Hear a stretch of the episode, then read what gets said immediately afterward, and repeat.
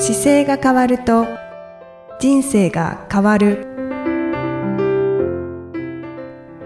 こんにちは。姿勢治療科の中野隆明です。この番組では体の姿勢と生きる姿勢、より豊かに人生を生きるための姿勢力についてお話をさせていただいてます。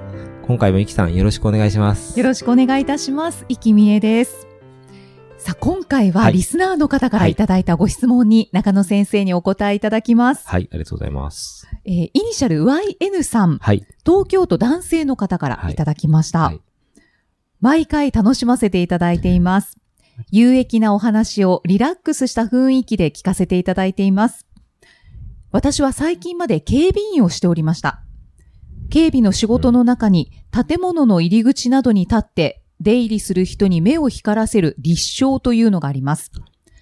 これを素晴らしい立つ練習にしていたのです。うんただ立っているだけなのですが、全く飽きることがありませんでした。先生の言われる立ち姿になっているかを確認するだけでなく、さらには指の一本にまで細かなところをチェックします。やがて視線や雰囲気、挨拶の仕方にも気をつけるようになりました。さらには自分の意識、考え方までも振り返るようになってきました。うん。この練習を1年も続けていると、姿勢が変わると人生が変わるというスローガンが本当ですねと実感されます。私はサラリーマン現役時代にも立つ仕事が多く、2、3時間経って人前で話しても全く疲れることがありませんでしたし、重いパソコンと多量の文書が入った数キロのカバンをいつも持ち歩いていました。ですが、ある時、肩の高さが違っていると言われびっくりしました。写真ではっきりわかるほどでした。年寄りでも見ていただけると思いますので、今度伺わせてください。なるほど。という、最初にご感想をはい。いただいています。はい。はい。ねすごいですね。ねそうですね。立つ練習に立証をしていたっていう。一年間もこんな立ってるだけのことしたことないから、はい。わかんないですけど、はいでもこの指先の感覚をチェックするっていうイメージはすごくよくわかります。いつもあ僕もこれやってるのでー、はい。あの、電車に乗った時とかに、あの、ちょっとこう自分の体がどうなってるかなって細部まで意識すると、うん結構意識できたり、うーん。そうですね。電車に乗ってる時にこう、立ち続けることもあるので。そうです、そうです。だから足の、本当に靴の中の足の指の、が今どこに力が入ってるかとか、はい。かかとにこうは7割ぐらい乗ってて、つま先に3割ぐらいがいいんですけあど、ーその風になるかなとか、ああ。そうですね。はい私もちょっとチェックしてる部分ありますね。だいぶプロですね、もう。あいやいやいやいや。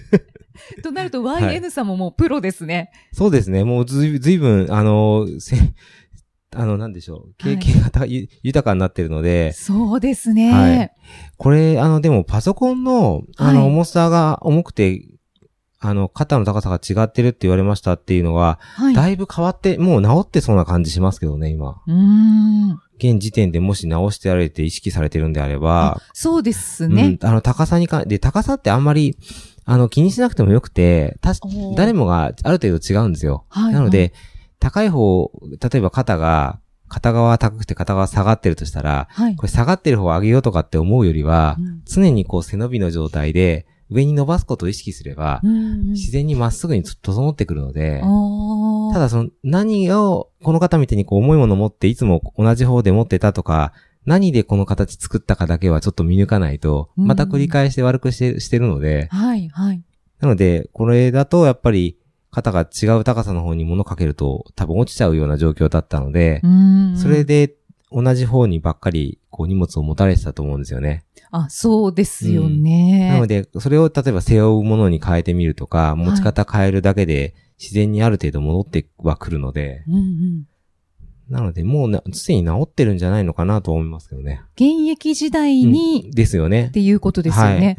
だからその後のお仕事の話だから、はい。だいぶ変わってはきてると思います。うんどちらかというともう、あの、今度は柔軟性というのがやっぱり大事になってくるご年齢なので、はい、はいい。かに体がこう動かせるかっていうのを、いつも日々、こう、そうですね、ストレッチのような形で伸ばしていける範囲をはい広げていけるかとか、うん前屈がちゃんとつくかとか、うんなんかそういう日々の日課がすごく大事なご年齢と体の感じがします。うんはい今度伺わせてくださいということですので。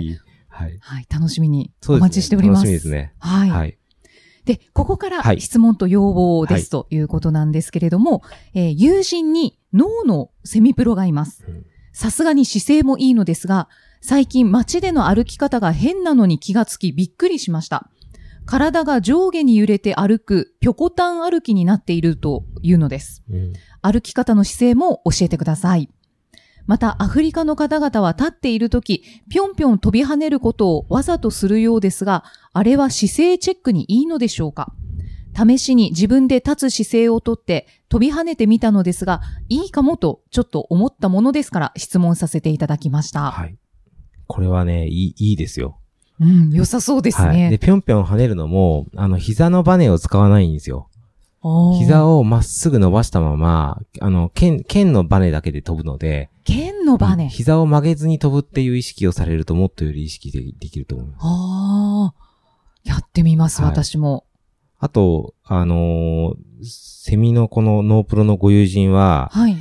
多分脳としての動きじゃなくて単純に今、体が動きにくいところが多分出てるだけなの気がしますね。ちょっとご年齢がわかんないから何とも言えないですけど、はい。あの上下に揺れがは激しかったりとか、左右にブレがひどくなってる時ってやっぱり体に簡単に言うと動かない関節ができてるんですよね。うんうん。だくあの、くる、車とかでも、こう、タイヤがちゃんと車輪が4つ綺麗について、はい転がるような状況であれば、そんなブレないじゃないですか。はい、はい。あの、歪みがあったりすると、こう、ガッタン、ガッタンって動くような形になったり、うんもちろんパンクしてたらガタガタガタガタってなるので、はい。あの、何か多分動きにくい足の関節とか膝とか股関節とかにトラブルが多分出てきてると思います。うん。姿勢はいいけれども、はい。ちょっとトラブルを抱えているところがあるんじゃないかと。うん、多分そうだと思いますね。うんはい。で、はい歩き方の姿勢は、あのーまあ、歩くっていうのはやっぱり基本は立つことの、え、た、正しく立てるかどうかがまず一番になって、はい。で、立てることから歩くことに近づいてくるので、うんまず基本はこうまっすぐ立つということが一番基本になります。はい。まっすぐに立つというのは、はいやはり背伸びをして、そうですね。あのー下から行くと足を必ずこう平行にまず立っていただいて、はい。で、立った時に、あの、背伸びをする状態もちろん取るんですけど、はい。その時にちゃんと立てると、重心の位置がかかとに7割ぐらい乗ってるんですよ。はい。で、前側に3割ぐらい乗るので、その足の体立った重心の位置を、つま先側の方に単純にかかとから、くるぶしからうん傾けるようにシフトすると、はい重心がちょっと前に行くので、はい。それで足が勝手に前に出てくるっていう歩き方が一番理想的なんですよね。うんうん。はい。その際に、あのーこの調子がいい体の使い方に出てる表紙みたいにですね、はい。溝落ちからこう足が出るような感覚で歩けると、簡単に理想的に歩けるとうんうん。いう、溝落ちから、そうですね。足を出すと本当に颯爽と歩けますよね。そうですね。はい。よく、あの、溝落ちからだからどうやって出したらいいですかっていうのが、本読んでわからなかったっていう患者さんがたくさん見えてうん、一人ずつお伝えしていくんですけど、はい。やっぱり自分の体が上手に動かないときは、ちょっと溝落ちのイメージつきにくいこともあるので、うん最近お伝えしててよ良かったのは、あの、手をですね、胸のその溝落ちのところで組んじゃうんですよ、両方とも。組む。はい。。両手をちょうど、あの、今朝を着た方が歩かれてる時に手を胸のところに持ってきてるんですけど、はい。はい。あの形で手を胸のところでこう簡単に包み込むように持っていただいて、はい。で、そうすると歩く時にですね、溝落ちから歩くっていうイメージがすごく取りやすいので、うーん。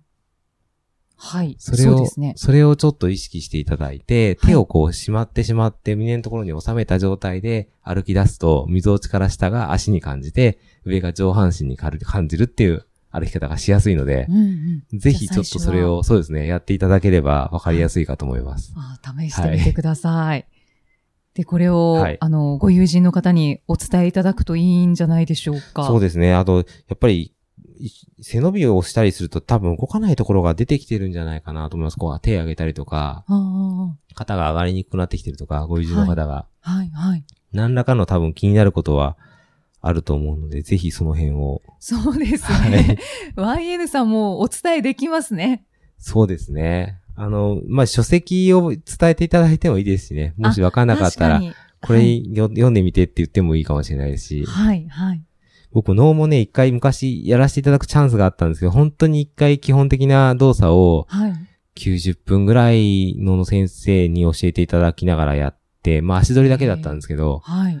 でもすっごい難しくて、あの、て非常に丁寧に動かすんですよ。重心の位置とか使い方が普段全く使わない使い方なんですよ。そうなんですね。ね、なので、それが、あこんな難しいことしてるんだと思いながら、なんかとってちょっとそれ以上はも体感が必要なあそうです。もちろん、あの、体幹は安定してるし、はい非常に丁寧な重心の位置の移動されてたので、はあかなり、あの、本当に調子が良ければ綺麗に歩けるはずなので、な何か多分、調子悪いところがあるんじゃないかなといううん気がしてます。そうですね、はいもうこのポッドキャストを聞いていただいてもはいいいですし ね、この回を。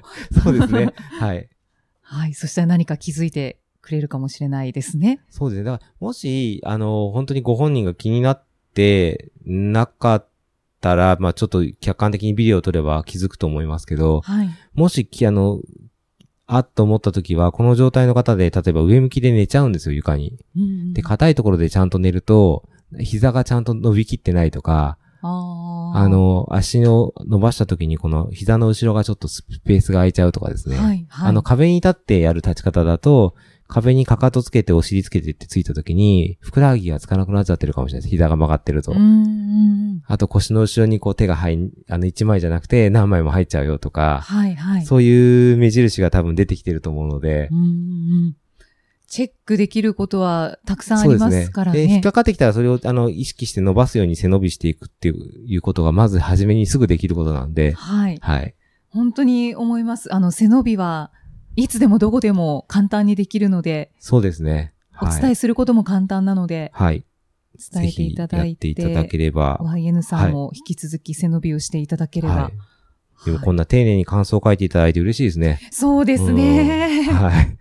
もう姿勢が変わると人生が変わるというスローガンを実感されているっていう。もうそう言っていただけるだけで嬉しいですね。はい。い。ですね。はいあの、ぴょんぴょん飛び跳ねもはい。されてみてください。はい。はい。中野先生ありがとうございはい。ます。こちらこそありがとうございます。また次回も、ゆきさんとはい。お送りしていきたいと思います。次回もよろしくお願いします。よろしくお願いします。ありがとうございました。ありがとうございました。この番組では、姿勢や体についてのご質問、そしてご感想をお待ちしております。ご質問とともに、年齢、体重、身長、性別をご記入の上、中野生態東京青山のホームページにありますお問い合わせフォームからお送りください。体を見直す時間は人生を見直す時間である。姿勢治療科の中野孝明でした。